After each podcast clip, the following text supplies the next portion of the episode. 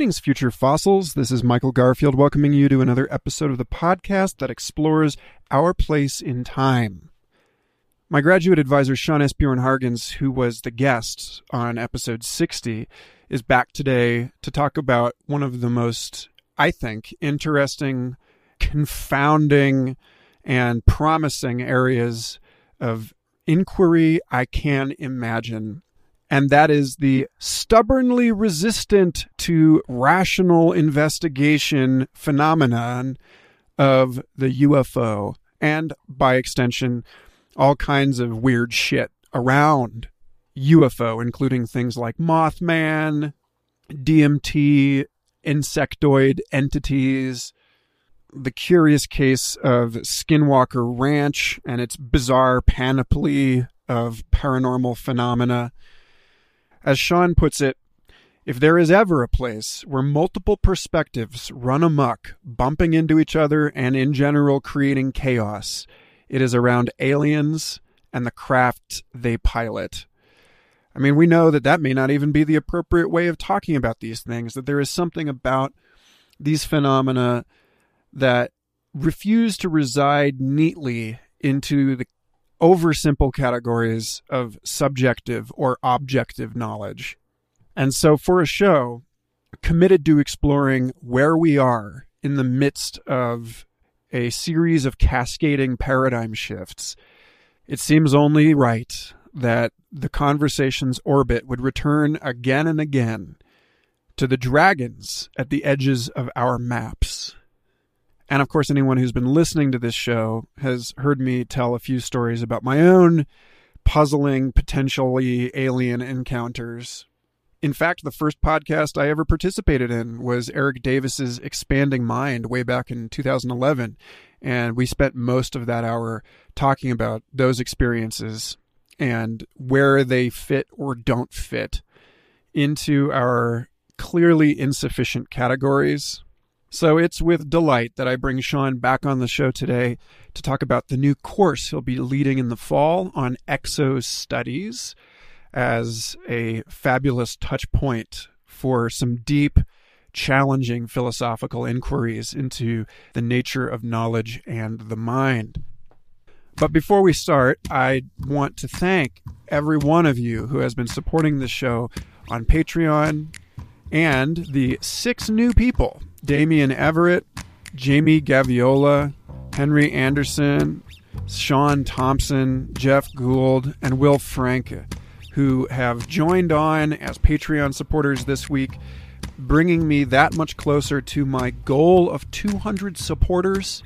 Not just an arbitrary number, mm. but the number at which point this show will be paying my rent.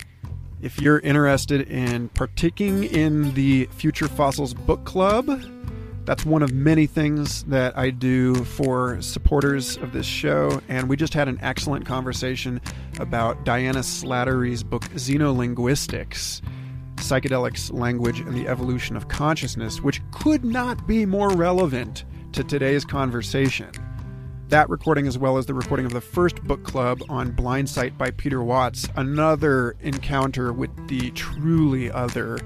Both of those are up on Patreon for anyone at any level. And I am finally ready to release a series of Patreon exclusive secret episodes of this show I've been keeping in, down in the wine cellar for some time now. I've recently found the time to edit those. So you'll be seeing those too if you're a supporter of this show. Also, thanks to everyone who has been rating and or reviewing this show wherever you listen to podcasts. The more ratings, the more reviews we can get up on iTunes, the more alluring an opportunity it is for high profile guests to join these conversations, the easier it is to continue growing the audience of this show and the fabulous conversations that we have in our Facebook group.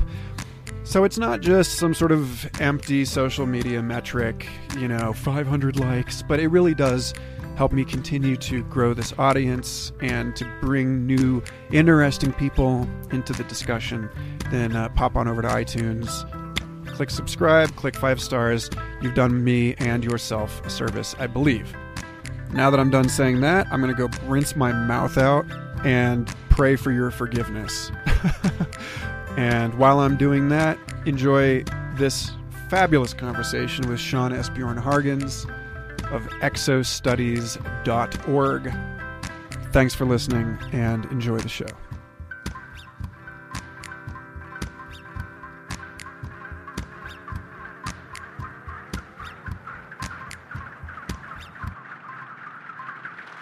Sean, it is a pleasure to have you back on Future Fossils.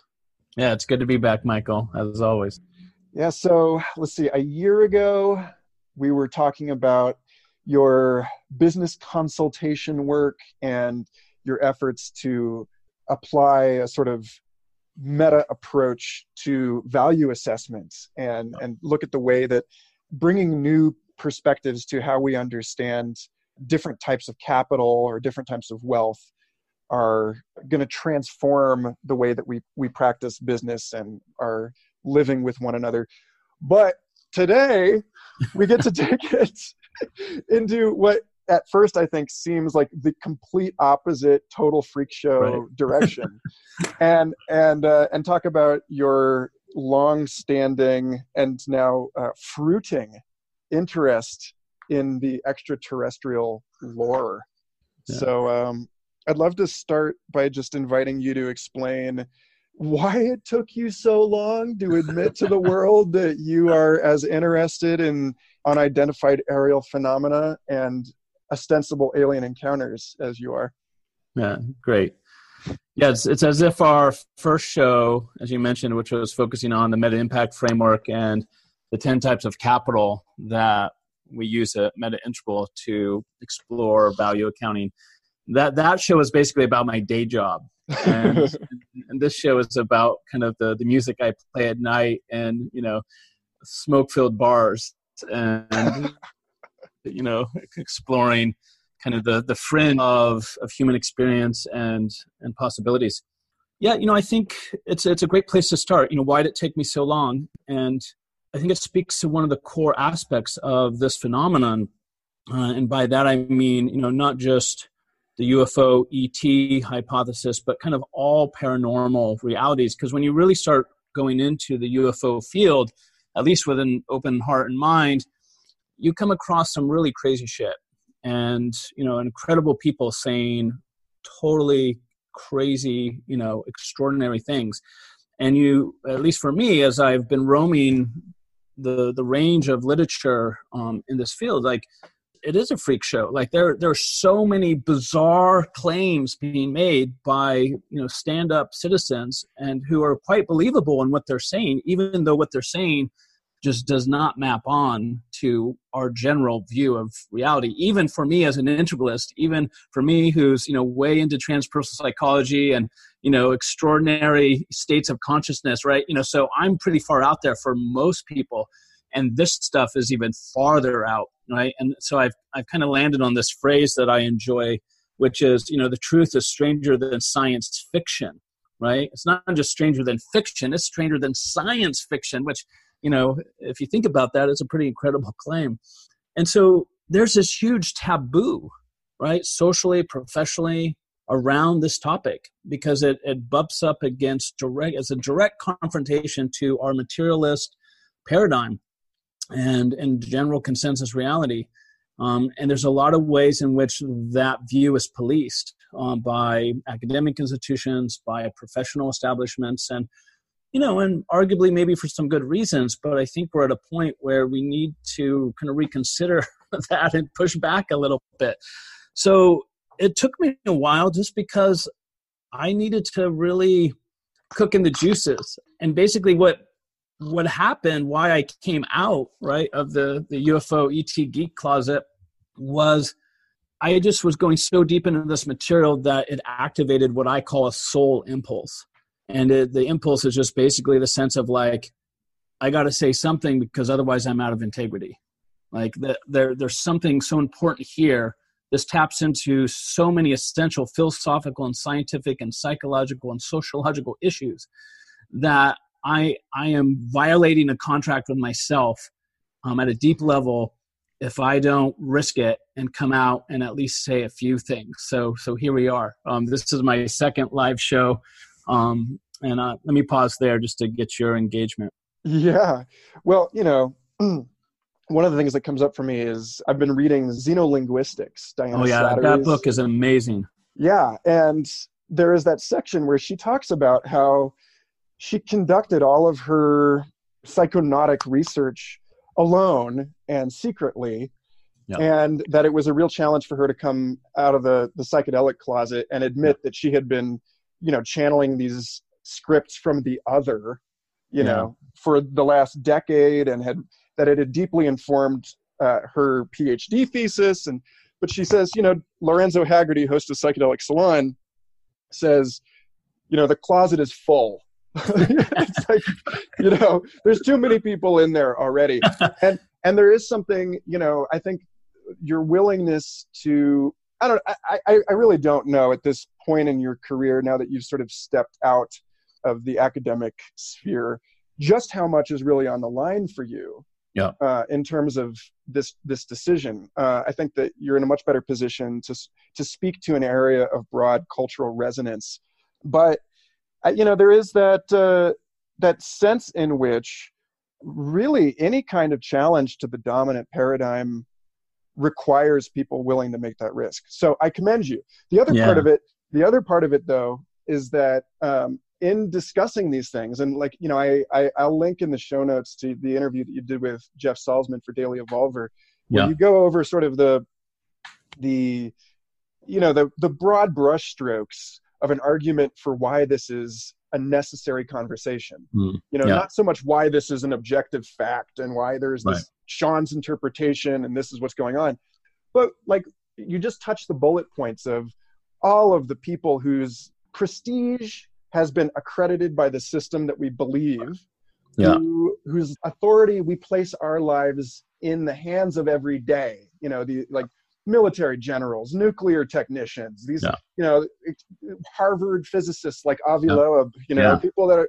that you know society says to trust these people, and yet there is this issue with not being willing to follow their authority all the way to its mm-hmm. where it actually leads us and then on top of that, because this is a common issue we discuss on the show, there's no real way. Uh, you know, you are such an exemplary scholar, and you've spent you know decades researching this, read hundreds of books. There's no way to compress right the understanding that you come to right. uh, you know you, you, there's no way for you to convince anyone of anything yeah. given the time that you know the, the time of a conversation so that's I don't know. That that's just sort of like is sort of two sort of challenges to having this conversation in the first place. Yeah, and you know, I suspect there is a lot on the line for me. You know, I run you know an arguably mainstream progressive business consultancy, and I suspect at some point a client is gonna come across you know some of these conversations and i imagine i'm going to have more and so there's going to be a body material that builds up over the years and you know it'll be interesting just to see how that plays out you know so so there is a sense of of risk but like you pointed out you know i'm no longer you know a professor at a university and you know and so there's not some of those types of you know kind of knowledge policing dynamics that might be at play the way a lot of other people experience that. Um, you know, John Mack being the obvious poster boy for that dynamic at Harvard, you know, when he came out with his research on, you know, abductees and, you know, and, and was pretty even handed and, you know, wasn't taking a strong stance on aliens per se as, as much as he was saying, something that powerful is going on here and we need to be open to it and we need to take seriously the things that these people are saying. And they're not you know delusional. They're not psychiatric. They're not you know falling into those categories and yet he got pummeled you know. So i think that the visibility of that episode has made a lot of people such as me who start kind of you know wading into these waters and kind of looking around for signals of like, am I okay? Is this going to be all right? And we see those kinds of examples and it makes us think twice. But as you pointed out, the closet's full. And one of the things that's really encouraged me, you know, I had the soul impulse, which was just like, you know, Sean, open your mouth, you know, say something. So I started doing that. And every time I've done that, and I'm, you know, I'm visible primarily in the integral community, as you know, though I run in a few other circles. But, you know, in the integral community, I've been met with a lot of individuals just really thanking me and telling me their own experiences and basically coming out of the closet to me, not publicly. But there's been so many of them, and many of them are very visible individuals in our integral community, um, you know, many of whom you would know and yet they're not on the public record on this topic and yet they're confiding in me because i've stuck my neck out. And that highlights for me that this is a topic that needs to be discussed because there are too many people who are having kind of like you know diane was in xenolinguistics you know are doing their little thing kind of off on the side and, and it's really changing how they relate to each other other people in the world and you know how they make sense of you know the nature of reality. And yet you know they feel the taboo. And I think the taboo itself is one of the interesting things. And I mentioned this in the conversation with Jeff. Like to me, that in itself is like one reason why we should be talking about it, just because it's so simply taboo. Like, you know, that's a good enough reason as anything. But I think the real issues are the ontological issues. And I'm willing to make some strong ontological claims. And I think the evidence supports it and backs it up. And I think if we're not willing to put our stake in the ontological ground, then, you know, go somewhere else, right? Because like you need to challenge not just the epistemological, you know, perspectives. Everyone's right. Everyone's got a good viewpoint, and we got to find a way to kind of bring it all together. Amen to that. But like, let's really talk about the nature of reality. Let's talk about different layers and dimensions and different types of intelligences, and, and let's have a more provocative, threatening, challenging, sexy conversation about these topics. All right, well, let's do that then, because because yeah, I mean, I, I don't want to I don't want to retreat into a conversation about a conversation here. Like I I really, uh, you know, I think that, that something must emerge from the kind of study and contemplation that you've given this, you know, to to you know correlating all of the expert testimonies that have come out of top secret programs that yeah. you know the, the kind of people that have put you know their own lives on the line yeah. in discussing this stuff and then also you know comparing that to first of all the insane and well documented flood of misinformation yeah. as well as just muddy thinking yeah. about this stuff and on top of that uh, what you know people like jung and, and mckenna both have pointed to as the stubborn refusal of these phenomena to subject themselves to any kind of final answer you know yeah. to, to to sort of give us an easy explanation. So where are you on on this? And uh, if you can if you can sort of compress it um, i think it's also worth noting that you know i never know who's listening and you know lots of long-term people and maybe some new people. So just to clarify the integral community where you know you are sort of regarded as one of the premier scholars and and practitioners of that of that philosophical scene is committed to a multiple perspective view of things and and a uh, you know regarding perspectives as more fundamental to reality than mind or matter which are sort of like concepts that we extract from our right. experience so there's there is a, a kind of tenacious stance on synthesizing multiple different methodologies, which makes I think already sets this conversation apart from like a cut and dry kind of we're going to use rigorous quantitative methods, you know, trying to study these things merely empiric, merely with sort of like the traditional modern scientific toolkit. So uh, yeah, take it away, please. Great. So let me just back up a little bit as kind of you know and point out that part of what allowed me to come out and why the soul impulse kind of emerged so strongly was you know after a decade of you know basically reading 300 books and watching thousands of hours of video and audio i got to the point where i felt comfortable that the evidence is robust and it's robust from many perspectives many angles many types of knowledge traditions you know whether it's anthropology or psychology or hard physics. So there was just a way in which like the evidence just kept piling and i just kept thinking my god like how can there be this much evidence and yet it be such a silent conversation Um, and part of it, as you pointed out, is like there's a lot of stuff out there that's muddled thinking. There's a lot of misinformation, right? And so it makes it harder to see and identify like what is the the evidence and, and how do we even define evidence, right? Because that's part of what gets raised in this. It's like what counts, because there is really good photographic evidence, and yet a single photograph is not and hasn't, or even a group of really good verified, you know, photographs are not changing the conversation. So it actually takes more than that. Um, it, you know, it takes a paradigm shift, right? And you know, and that's a long, slow process um, that usually involves a sequence of, of deaths, right? You know, as the the famous phrase goes. So there was something about all that reading, all that kind of individual research, where I just thought, you know, holy smokes, like th- this is a this is a respectable conversation to be trying to champion, um, even if it's generally not viewed as such. The other thing is, you know, in my integral phase, where I was really, you know, kind of leading academic charge, as you might, you know, recall, like I was, you know, some of my latest work in that space was around, you know, climate change and looking at climate change from multiple perspectives and, you know, what I call integral epistemological pluralism and also integral methodological pluralism, right? So we need to look at a lot of different perspectives on the topic, and we also need to take into account all the different methods that can be used by scientists and the humanities and the social scientists and, and even artists, and right. So, like, what's our pluralistic view of methodologies that allows us to get a better view of climate change as a complex phenomenon? Well, then the natural implication of working in that led me to what I call integral ontological pluralism and you know and this is where you know ken and i kind of started to bump into each other around you know philosophically around this issue because um, i was highlighting that well you can't have epistemological pluralism and methodological pluralism without an, an accompanying ontological pluralism. So what does that really mean um, to live in a, a pluralist ontology right?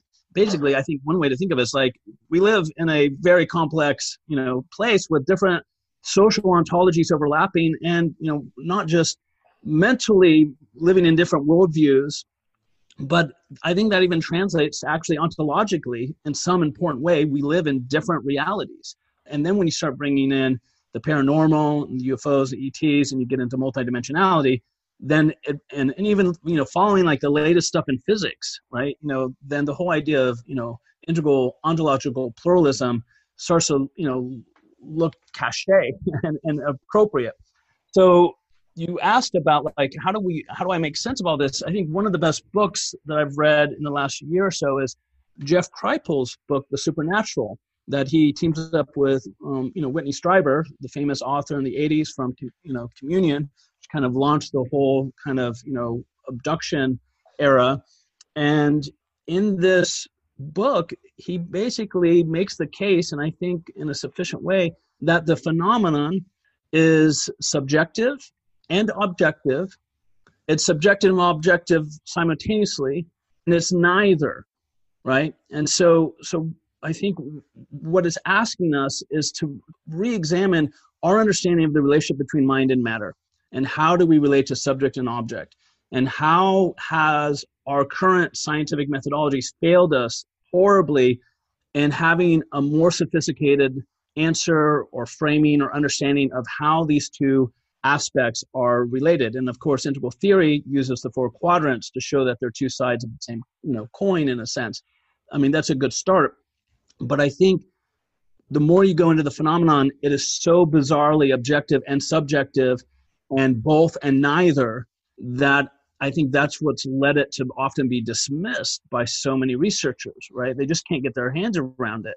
Um, but for me, it's exciting because my doctorate is essentially in philosophy. So to me, this is like one of the core issues at the heart of like who are we, why are we here, what are we doing, right? And and one of the main impulses behind integral theory, you know, is, is how do we reconceptualize, how do we re-methodologize, how do we re-ontologize the relationship between the subject and the object.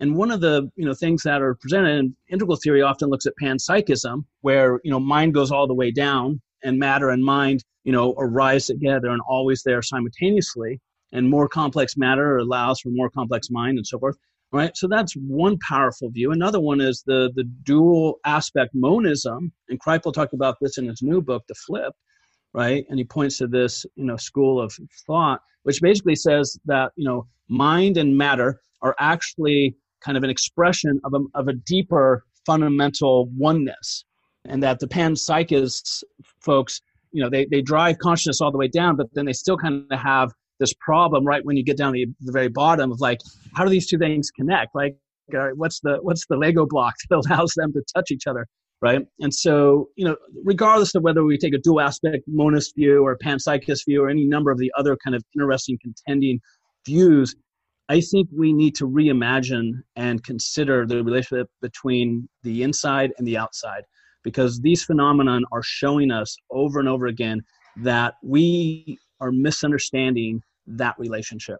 Mm, okay, so in all your talk of this, uh, my my brain tends to run down the same gutter all the time, right. hearing about this kind of stuff, which is uh, this notion that these boundary transitions, uh, like major evolutionary transitions, like the origins of life or the origins of multicellularity or the origins of human society, are ways for system. And again, I'm I'm describing this entirely in the language of like functional relationships of the parts of a system, which is right. just one of these many things. But you know, working here at Santa Fe Institute has me kind of, uh, you know, Im- embedded in the lingo.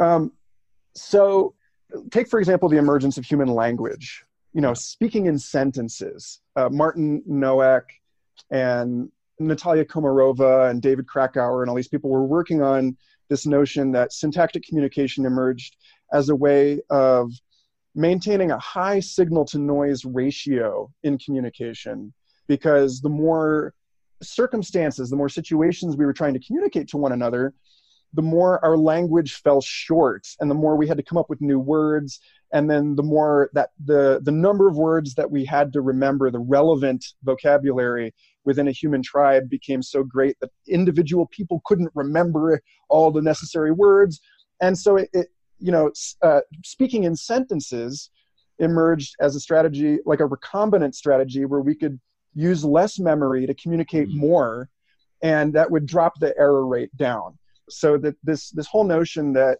these crises between one paradigm and, and another paradigm represent a crisis of basically noise and error.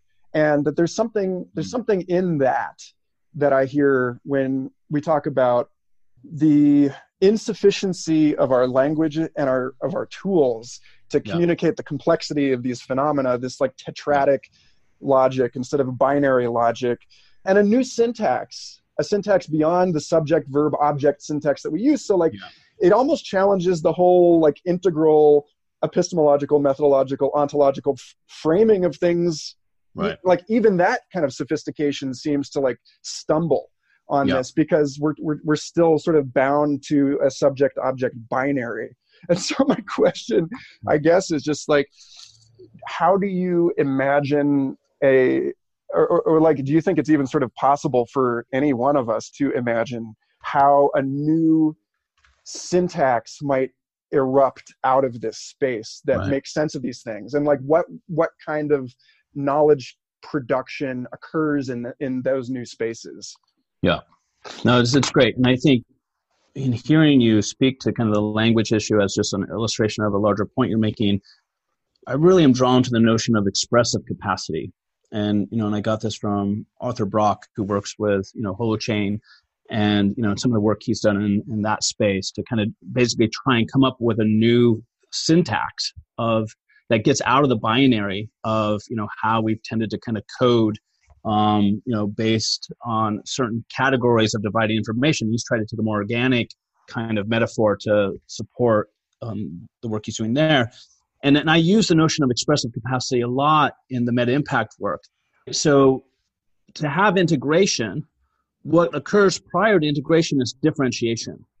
And so you can't integrate unless you differentiate. And the more you differentiate, the more you can integrate. It's, it's almost counterintuitive.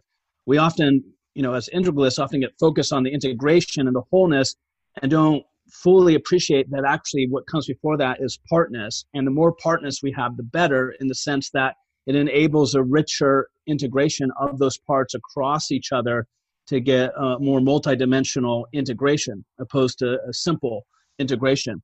And so with language, I think you know we really are lacking the expressive capacity to talk about these phenomena and we do get pulled in through our own enculturation our own biology into the subject object paradigm and so i don't think it's going to be easy to overcome that um, but i think when you look at some of the more extreme experiences people have one of the things that's constant that's just like kind of that's always there in in this literature is telepathy right? And so so that's an even interesting consideration that these um, non-human intelligences are always generally you know like 90 plus percent of the time communicating to us telepathically. So they're not even you know using language in the vocal cord sense that like they're basically they're giving us information and somehow that information gets translated into english or german or japanese or you know, whatever our mother tongue is and we understand it right? So that's curious. Like how does that even fit with you know like the theory of language evolution that you were presenting which i think is probably true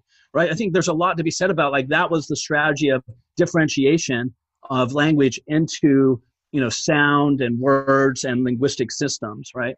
But is that the only avenue for thinking? And right and when you look at animal consciousness which is one of my you know specialties right then animals generally appear to think in pictures right? And so a lot of telepathic experiences with animals is more picture based and, and and and so and then you also get these stories and a lot of them people getting downloads from different types of intelligences or different sources where a ton of information is packed into basically like kind of a crystalline form where so it's like quantum computing.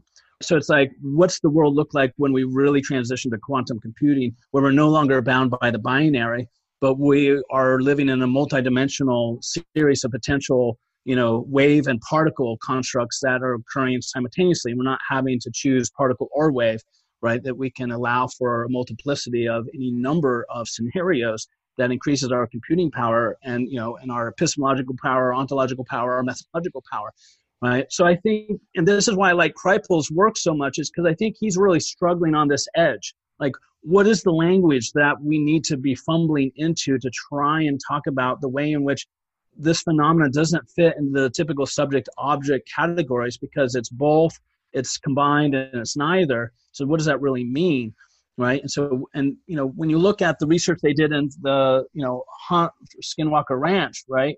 You know, where you know Bigelow coming in with you know millions of dollars funding. Talk, talk a little bit more about that particular historical event. I think is yeah. just to frame it. Yeah.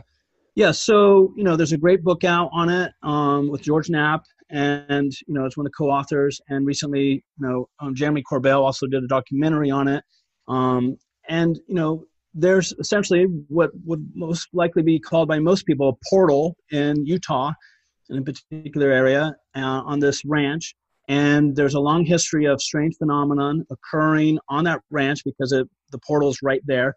Um, and you know, and the phenomena have ranged from poltergeist activity, um, ghosts, um, cryptoids, so seeing big cats, Bigfoots, you know, other creatures that shouldn't exist, UFOs, strange evil presences, giant wolves, you know, like uh, just like the, the range of phenomena is just like kind of cuts across all the categories of bizarre. And so Bigelow bought this property 20 plus years ago and, you know, basically brought in a team of, you know, PhD researchers with great credentials. And they spent several years with all the scientific equipment they could get their hands on, with all the money they needed to conduct the experiments and to really try and capture this phenomenon. And most of them had very strange experiences, not all of them, um, which also raises interesting issues like why some, not others. Um, and and one of the things that kept happening is like some strange phenomenon would happen over in one field on one night, and and it wouldn't ever happen again there. And then something totally different and bizarre would happen in the trees over on the ridge on the other side, right? So there was no shortage of bizarre paranormal events that you know span the whole range of you know documented weirdness. But it never was repeatable. So the scientific method was never really able to be used. Even though they got a lot of data in a sense they got a lot of stories and anecdotes and people kept having weird experiences and um you know so you know and the reputable scientists so clearly something beyond our normal sense of real is happening there. And yet it was as if the phenomenon itself, and this is what a lot of people report, the phenomenon itself has some quality of intelligence that it's playing games with us. That it's there's this trickster element where it's like and you know it knows what we're doing. It's it's two steps ahead of us. It's dangling some bait in front of us and pulling us over here and then looping around behind us and scaring the shit out of us. Right. So it, it, there's some bizarre trickster intelligence that occurs with a lot of this phenomenon that suggests some weird meta realm of something. Right. This is very much in keeping with uh, you know science fiction writer John C. Wright's his, story of his personal conversion from atheism to being a, a born again Catholic in, in oh, midlife, wow. where he said, you know, it's interesting because I've read his books both before and after this this event took place for him, but you know, he he he mentioned how he was committed to his rational atheism, and as a rational person, decided that he had to take seriously the theological argument that a transcendental intelligence chooses whether it appears to you or not. Right. That you know that there is a sense that like how could we possibly be expected to catch something that's smarter than we are yeah uh, or to detect something that whose cognitive processes are so more complex than us than it's like a cell inferring yeah. that you're part of a lawyer you know, right. like give me a break. So he made, he issued a challenge to God, like like a, a like a legit mm. atheist would do, and right. says if basically if you are you know I accept that this is logically consistent. So if you do exist, show yourself to me. And then two days later, he had a heart attack that put him in the hospital, and he said he had three spirit visitations while in the oh hospital. Very Dickensian. Um, wow. And that by the end of it, he was convinced that he he he became a Catholic and accepted and then wrote this this fabulous, although you know very bizarre space opera, the uh, the Eschaton sequence. It's like oh, wow. a thousand pages of science fiction, kind of expanding the like Olaf Stapledon cosmology yeah. into this more detailed view where he talks about layers of ecological succession as mm. as different races come into uh, maturity in the cosmos and then you know generate new ecosystems and new worlds of life within themselves and that it you know his his sort of uh, almost sort of like a mahayana buddhist no. stance after that and that he started he started working out in his narratives uh, which again uh, to shout out avi loeb who who was you know had a you know you mentioned other people in the integral community who yeah. have been forthright about their alien experiences. Stuart Davis is one of those people right. who was on Weird Studies. Highly recommend that episode of Weird Studies podcast to anybody who who wants a truly compelling and bizarre uh, hmm. story in which pe- multiple you know you have multiple witnesses of these these kinds of events. Right. And I remember years ago, Stuart interviewed Avi uh, about his argument that due to the you know if we're to accept Big Bang theory, then the conditions of the early cosmos right. uh, would have been actually, in some respects, more uh, more conducive to life. That mm. the the temperature that would support biochemical processes was more evenly distributed throughout the universe, and and so. Uh, you know, Avi's got this this kind of provocative stance that we may actually be late to the table and that maybe like living in a world that's just positively suffused with intelligences billions of years more sophisticated than our own. Anyway that may all be a tangent because i'm you know that is that is sort of uh, you know in some sense my like left brain attempt to right. render this in terms i can understand. The point you're making earlier that i think there is this participatory dimension right? And then that also doesn't totally fit into the subject object binary because there's a way in which as people start to have you know one sighting they start to have more and like you know or and even though some people who go out and want to have these experiences don't but you know so it's not like you get to choose whether or not you participate but there is a participatory dimension. And and that's a very fascinating aspect of you know that this phenomena is responsive and engaged right? And it's um you know and it was actually in reading the hunt for skinwalker you know ranch there's a quote towards the end where basically it's saying you know the Bigfoot people hate this because they don't want any paranormal activity because they're trying to prove this is a biological animal that just hasn't been discovered. The ghost hunter hate because they don't want anything to do with the UFO people because that's going to make them seem even crazier. The UF nuts and bolts people don't want anything to do with this because they're looking for trace materials on the ground from the landings. you know the paranormal ufo people don't want anything to do you know and basically they this quote goes through this list of like all these different paranormal camps who are you know hating each other because they they're trying to like protect their little space of paranormal and they're afraid through association with these other crazies they're going to be delegitimized. And as i read that quote i thought oh my gosh we need a meta view. We need an integral view. We need to step back. Because at the end of the day while i believe there are ufos and i believe there are um, intelligences you know inhabiting those craft if we want to call them craft they're not all craft but so, so that's one part of it, but that's not even the most interesting part.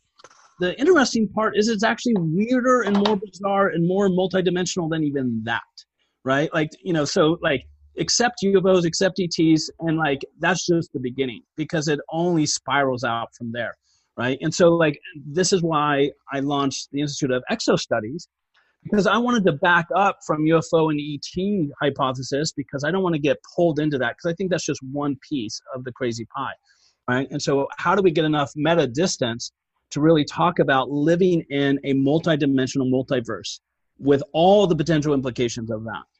Yeah, and and just to to add one tiny annotation to this, you know, it seems as though science is, in some respects, the you know the the sort of fundamental assumptions or the strategies of science would actually support this. I haven't gotten anybody at SFI to agree with me on this particular point, but it does seem to me that if we are seeking an explanation, if we're seeking a model of the cosmos that is as simple as and as parsimonious as possible, if we're looking for the lowest algorithmic complexity yeah. of the equation of our universe, it, it's not going to be an equation like the kind we're looking for where we're, we're trying to answer why this and not everything else. Right. It's just going to be an equation that says this.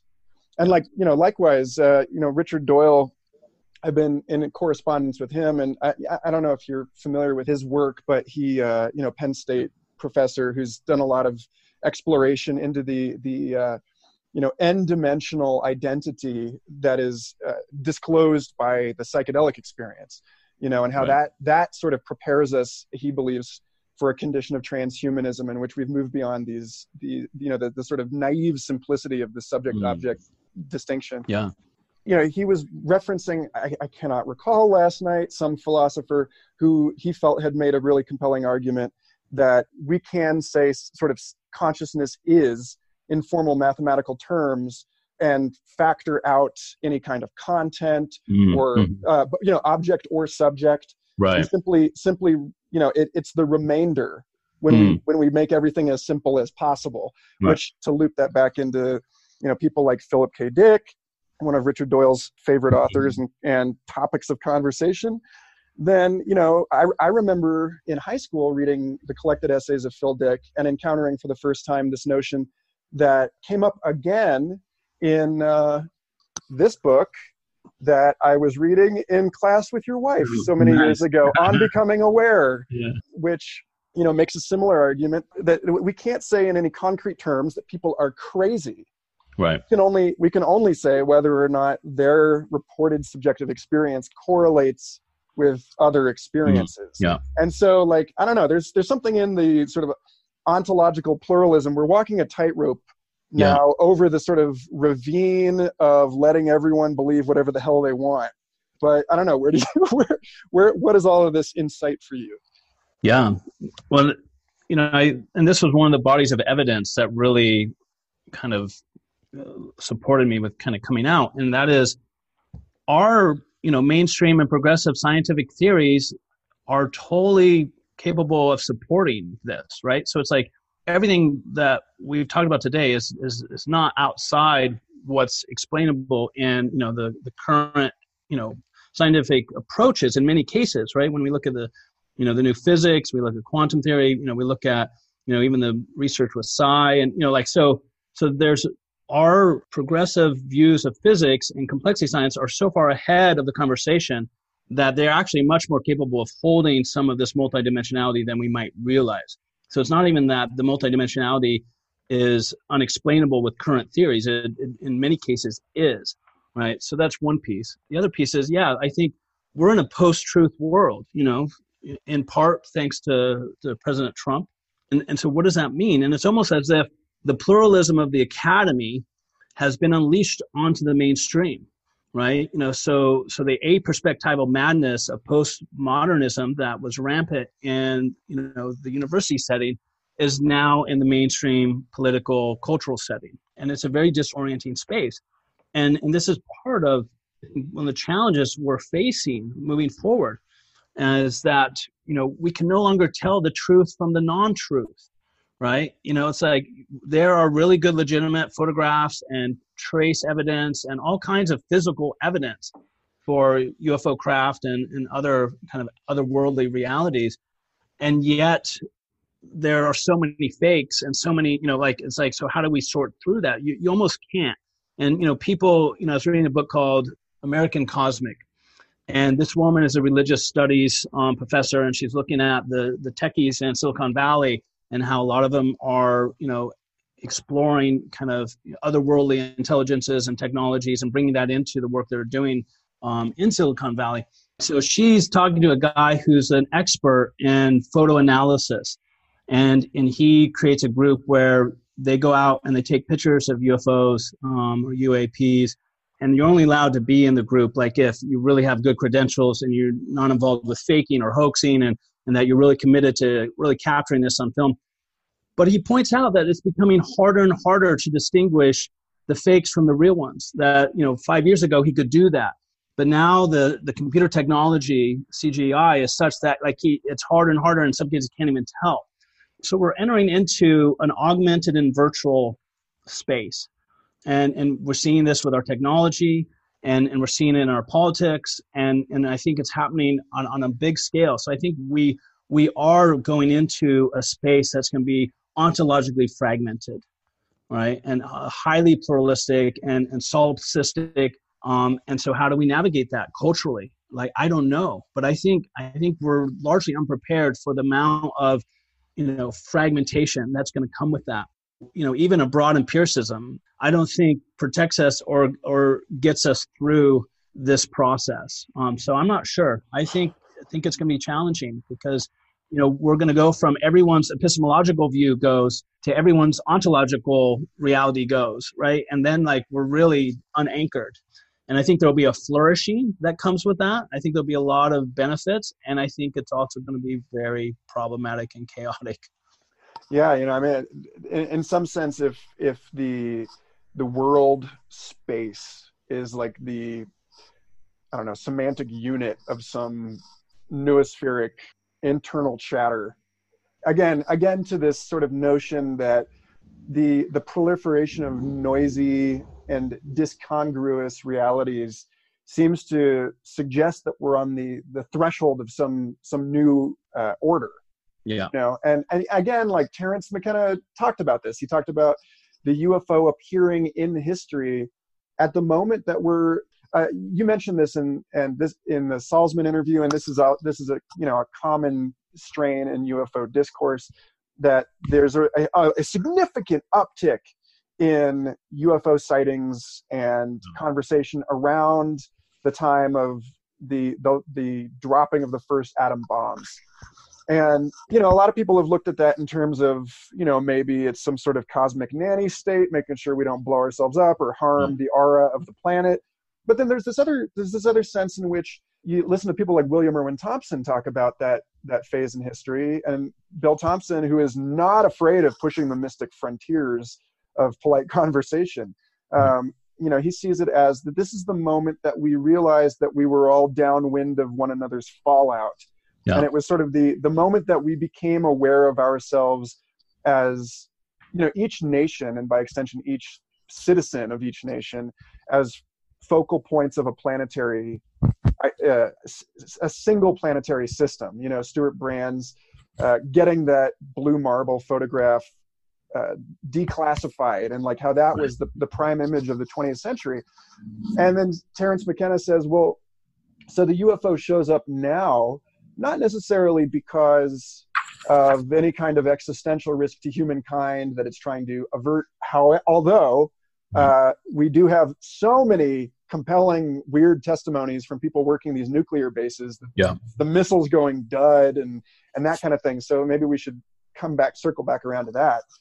But um, that we're just at a point now where we have like like a child entering puberty we have learned that there is an other you know we've it's like the ufo is like humankind discovering girls or boys. Right. You know there's this yeah. sense in which with the the other the horizon of the other has moved beyond the tribe living over the over the next hill you know and past the nation living across the ocean. Yeah. And, and into this this like complex manifold of like polysocial realities and even past that into a question of what are we even looking for? Because we have now this all of our theories about life and intelligence and mind are limited to the you know the n equals one sample of this planet. Yeah. and so there is this projection into that space. So i don't know. I think i feel like there's there's kind of two things there. One is the way that this is sort of a, uh, an invitation into a consideration of the other and what that means yeah. in a planetary culture. And then the other is really what the hell is going on with these nuclear bases and like the the the sort of uh, exo interventionism that we yeah. seem to be observing, uh, you know, which also sort of manifests in terms of like abductions and yeah. cattle mutilations and that kind of thing. Yeah. Yeah. So a few things that weave some of that together. So one, you know, so going back to the post-truth era we're in, I think it's it's forcing a re-engagement with ontology because we're asking ourselves how can we anchor truth claims right like like wow this is craziness you know like how so we're having to kind of come up with new methodologies new kinds of discrimination new ways of vetting new ways of trying to figure out you know truth from post truth and what does that even mean right? And you know like if we just look at gender right? What's happening with gender? Like it is just exploding right? You know and you know there's so many different sexual orientations now like i can't even keep track. Like seriously it's like there's over 10 you know and and just like the gender binary is totally out the door now right? You know it's you know it's on passports we're you know we're changing you know the census data like you know it'll take some time but it's like so we're no longer like that's one example of a place where we're finding our language to break free of that binary right of, of you know boy and girl. And and so we're also seeing like in anthropology there's an ontological turn right? And we're also seeing in philosophy there's an ontological turn. So in a lot of traditions that have been extremely kind of bathed in postmodern discourse are grabbing for ontology and trying to figure out how to reweave ontology into what they're doing. So I think as we get to this you know extreme post-truth phase, we're also engaging in a deeper consideration of ontology right? I don't think the post-truth stuff's going to go away. I think it's going to stay in many ways. But i think there's going to be a new engagement with ontology and there's even like new materialisms right? There's new kinds of thinking about what does ontology even mean right? Especially when we get into the subtle realms right? And not just the gross realm and the physical realm right? And we get in you know where imagination has a causal power that isn't available in the gross realm right? And so, how do we make sense of kind of the ontology of these different kind of domains or spheres? And so, we're going to have to develop a more sophisticated discourse around what's real. And Kripal calls this the new real, right? That, that we're in the process of kind of discovering the new real, right? That's kind of beyond the, the subject object binary, um, where the new real is some version of yes, in some cases they're subject object, some cases they're together, in some cases it's neither, right? And I think this is a so going into the the other. I think this is one of the things that makes this whole topic so scary for us.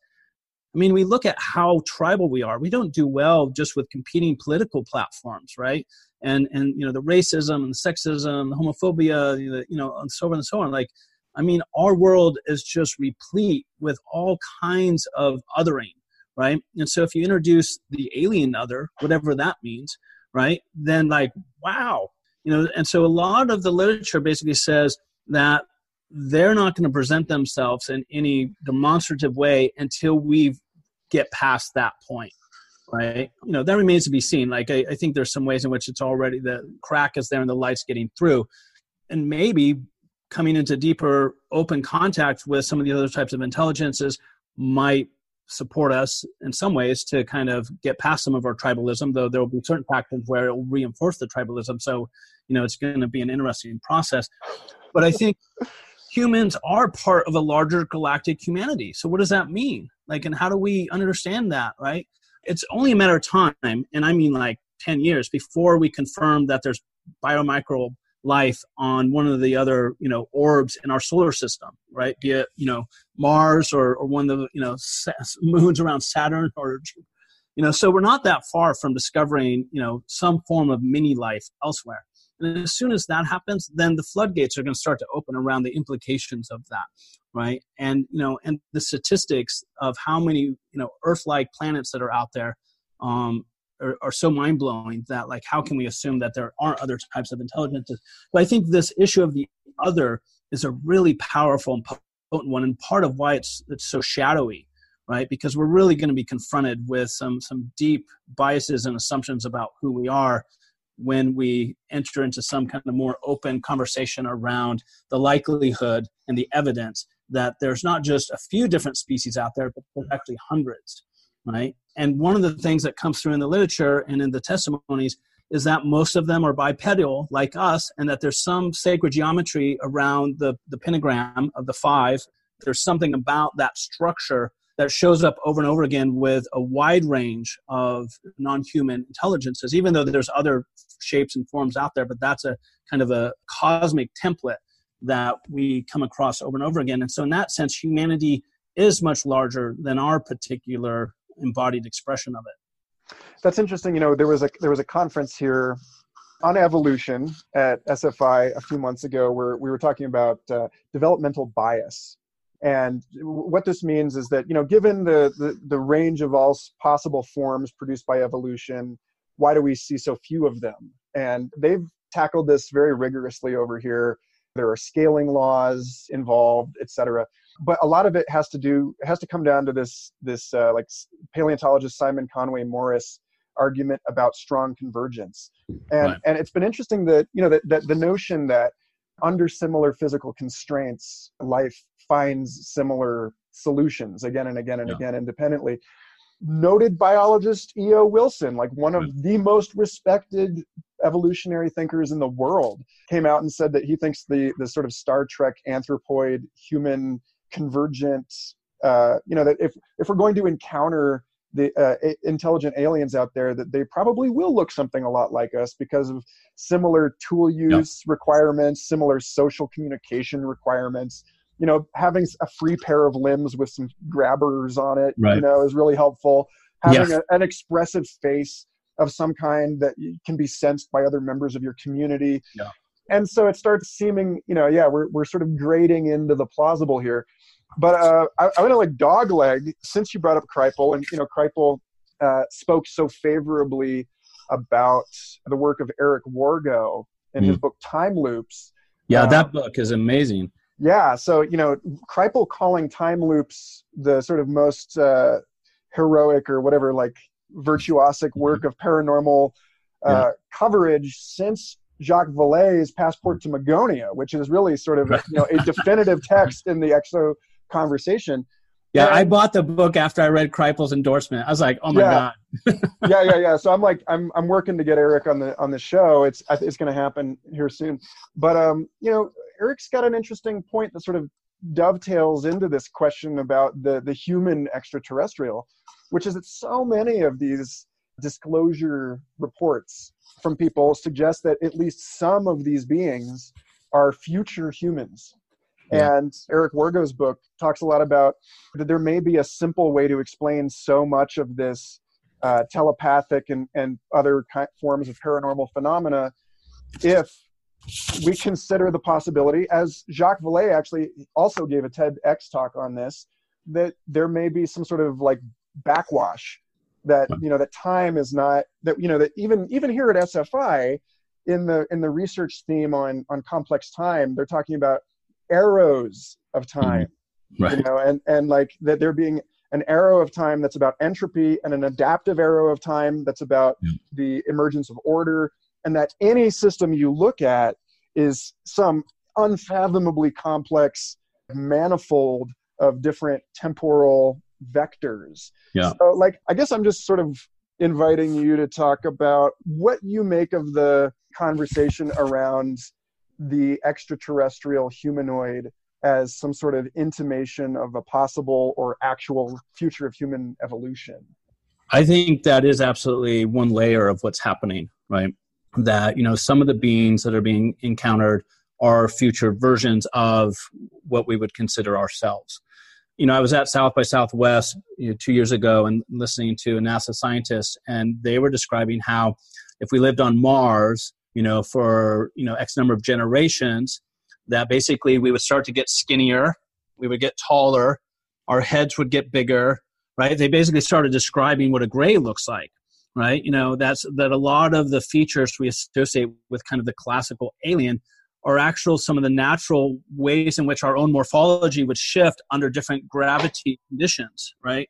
And so, you know, I, I found that very provocative and interesting. You know that that is the future us. Like as you know, as we follow Elon to Mars and, and create a you know a, a base on the moon and then a colony on Mars in the next fifty years, that as people are born on Mars, grow up on Mars, have children on Mars, that we are going to become a different species genetically because of the way we interface with the environmental conditions there, and that those versions of ourselves are going to start to look much more like what we think of as aliens. So I thought that was fascinating kind of trajectory of time.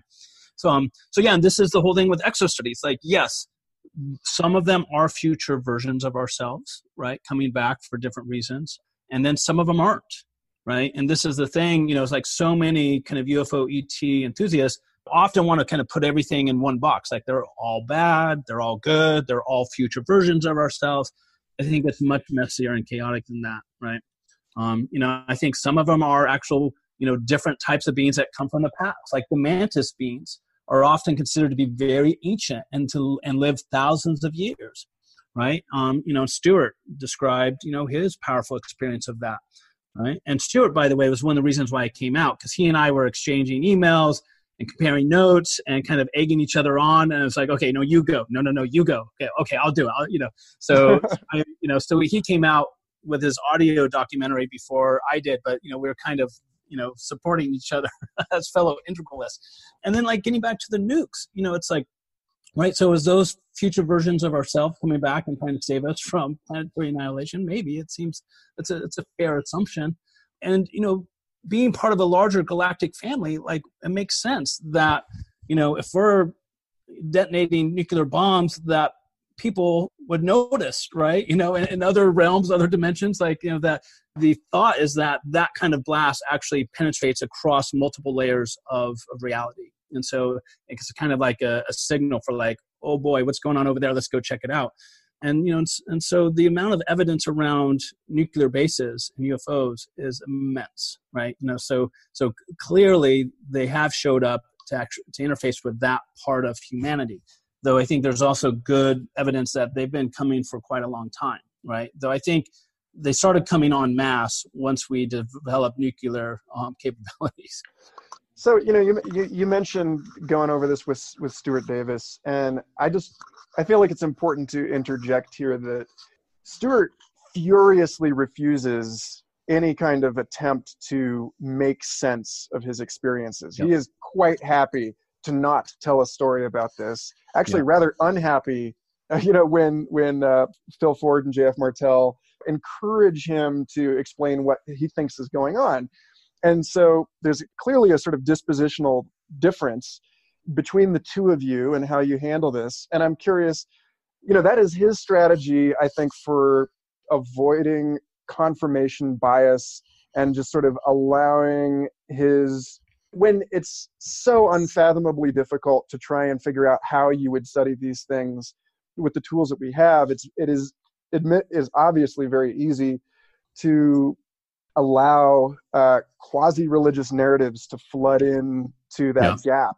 And uh, and I'm I'm curious, you know, since you are, you know, leading a group of scholars through this in in a course this year, what are the kinds of of strategies that you would offer or encourage for people to remain with the weirdness of these phenomena yeah. without collapsing the sort of wave function before yeah. it's time. Well, this is great. Yeah, and this is you know this is kind of my core orientation, right? With exo studies, is that I don't want to collapse the wave function. I want to just say it's a lot of weird stuff happening. We're far from making sense of it. Like I think there's a lot of layers to truth to the different interpretations but none really reigns the day and we really got to stay open to this and you know the position that Stuart's in is very common, and, and Kripal points this out, for example, in his new book, The Flip, right, where people with a scientific orientation background have an extreme experience of consciousness or a mystical event or a paranormal event, and they basically flip over to recognizing the truth of those realities, but they often are resistant to trying to label it or put too much, you know, of a frame around it. You know, similar to Stuart, where it's like he won't deny the impact and kind of the ontological nature of it. You know, and, and John Mack talked about the ontological shock of these experiences with the abductees he worked with, right? Because it just it shocked you to your core in, in many cases, right? And so that's kind of like undeniable on a first person, you know, cellular level. And that the experience is so paradoxical that you can't really put too many frames around it if, if you stay true to the experience. But a lot of people kind of it's too much and they will kind of reduce it down into this narrative or that narrative, and, and that's fine. For myself, I've had enough of my own experiences to feel the paradoxical nature of those phenomena. But I think, in contrast to Stuart, you know, though I think he's doing this in his own way, I'm feeling more a call of kind of like an ambassadorship, right? Of like trying to to help create spaces where more of us can gather hence the course in the fall right in, in, september through december to like have these conversations and keep it open i think one of the core strategies you asked about is hermeneutic generosity a sense of critical thinking but but from a place of generosity right around where we just stay open right? Um, you know i think you know postmodernism has been so jaded the hermeneutics of suspicion and kind of you know that i think when we approach these different phenomena we need a very different orientation. Um, so you know that would be one. Um, deep listening right would be another deep listening to other people's experiences and their narratives. Um, i think an, an examination of your own unconscious commitments to materialism. And so, as an integralist, as a transpersonalist, I thought I was way clear of this. Until I started, you know, having experiences and doing more reading and research in this area, and started realizing how deep my own materialistic, reductionistic tendencies go. In spite of my intellectual kind of critique and desire to be, be way beyond that, but what I realize is that I've been growing up in a culture that has been successful in encoding into me in spite of myself, a, a certain orientation to a kind of scientific materialism.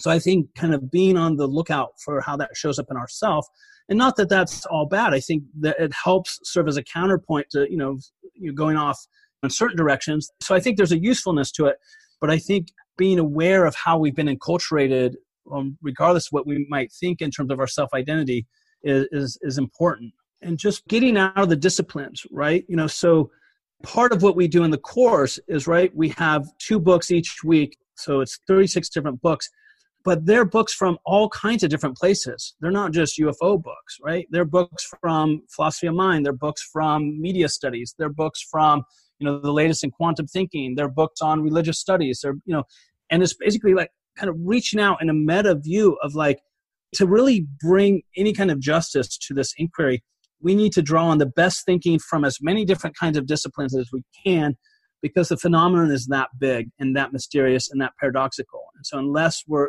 you know, anything short of kind of a, a meta integrative approach, we're and even that is going to fail. oh, it definitely will. So, so uh, this is the moment uh, where I I ask if someone wants to throw their moth mind at this particular flame where where do they find out more information and sign up for your course? Yeah so exostudies.org um, you see the course it gives a nice overview. Um, there's an update section you know where i'll be posting this conversation uh, along with others and, and yeah just reach out to me through the contact page there. And, and i've been really enjoying the emails i've been getting from folks. And, and as i mentioned like that's really encouraged me to kind of go forth right? And to keep kind of putting myself out there. Because I just keep discovering how many people are having their own experiences of one sort or another and feeling very alone um, or only able to talk about it with a select group of people you know? So it's been exciting for me to just see how many people are engaged in this even though it's not as public as, as it would be nice for it to be. Yeah remember everybody rule 34 you know if it exists there is porn of it. And there's a there's a whole community. And then i guess rule 35 would be if you're not sure if it exists or not, there is and is not and both is and is not and neither is and is not porn of it right, so that's awesome. Well dude it's it's always a treat to talk to you. I want to give you the same invitation i gave at the end of the last call which is I, I believe i did i typically do which is to imagine into the unborn future audience of this show. And mm like and i don't know what do you hope that they get out of this conversation? Or like what what question might you pose them in mm. regards to all of this yeah that's a great question. Um, for me i think it's it's like how might we collectively engage in a more sophisticated conversation around these anomalous experiences these reports the wide range of evidence? You know how might we engage that in a way that helps us collectively explore and understand in a more meaningful way what it means to live in a multidimensional multiverse. Mm-hmm. You know, so yeah, that's my sense of, of what I would like. awesome. Thanks so much, Sean. Yeah, always a pleasure, Michael. I look forward to the next conversation. This show is supported by listeners like you through patreon.com slash michael garfield and this week's featured patron is mike schwab of knowyourmeme.com know your meme is a really curious harbinger of the kinds of academic intellectual conversations bound to erupt in the years to come around the artifacts and trace fossils left by our web goofery. It's a really cool resource where you can go look for the history and the detail about a given meme, like Grumpy Cat, rest in peace. KnowYourMeme.com. Check them out. Also, thanks to MindPod Network, the podcasting network of which Future Fossils is a part. Go to mindpodnetwork.com and check out all of the shows. They're all wonderful in their own unique way. And if you'd like to offer any feedback, you can email me voice memos or text to futurefossilspodcast at gmail.com. And if you do leave a voice memo, there's a very strong possibility I will play it on a future episode of this show. So have a great week, and I'll talk to you soon.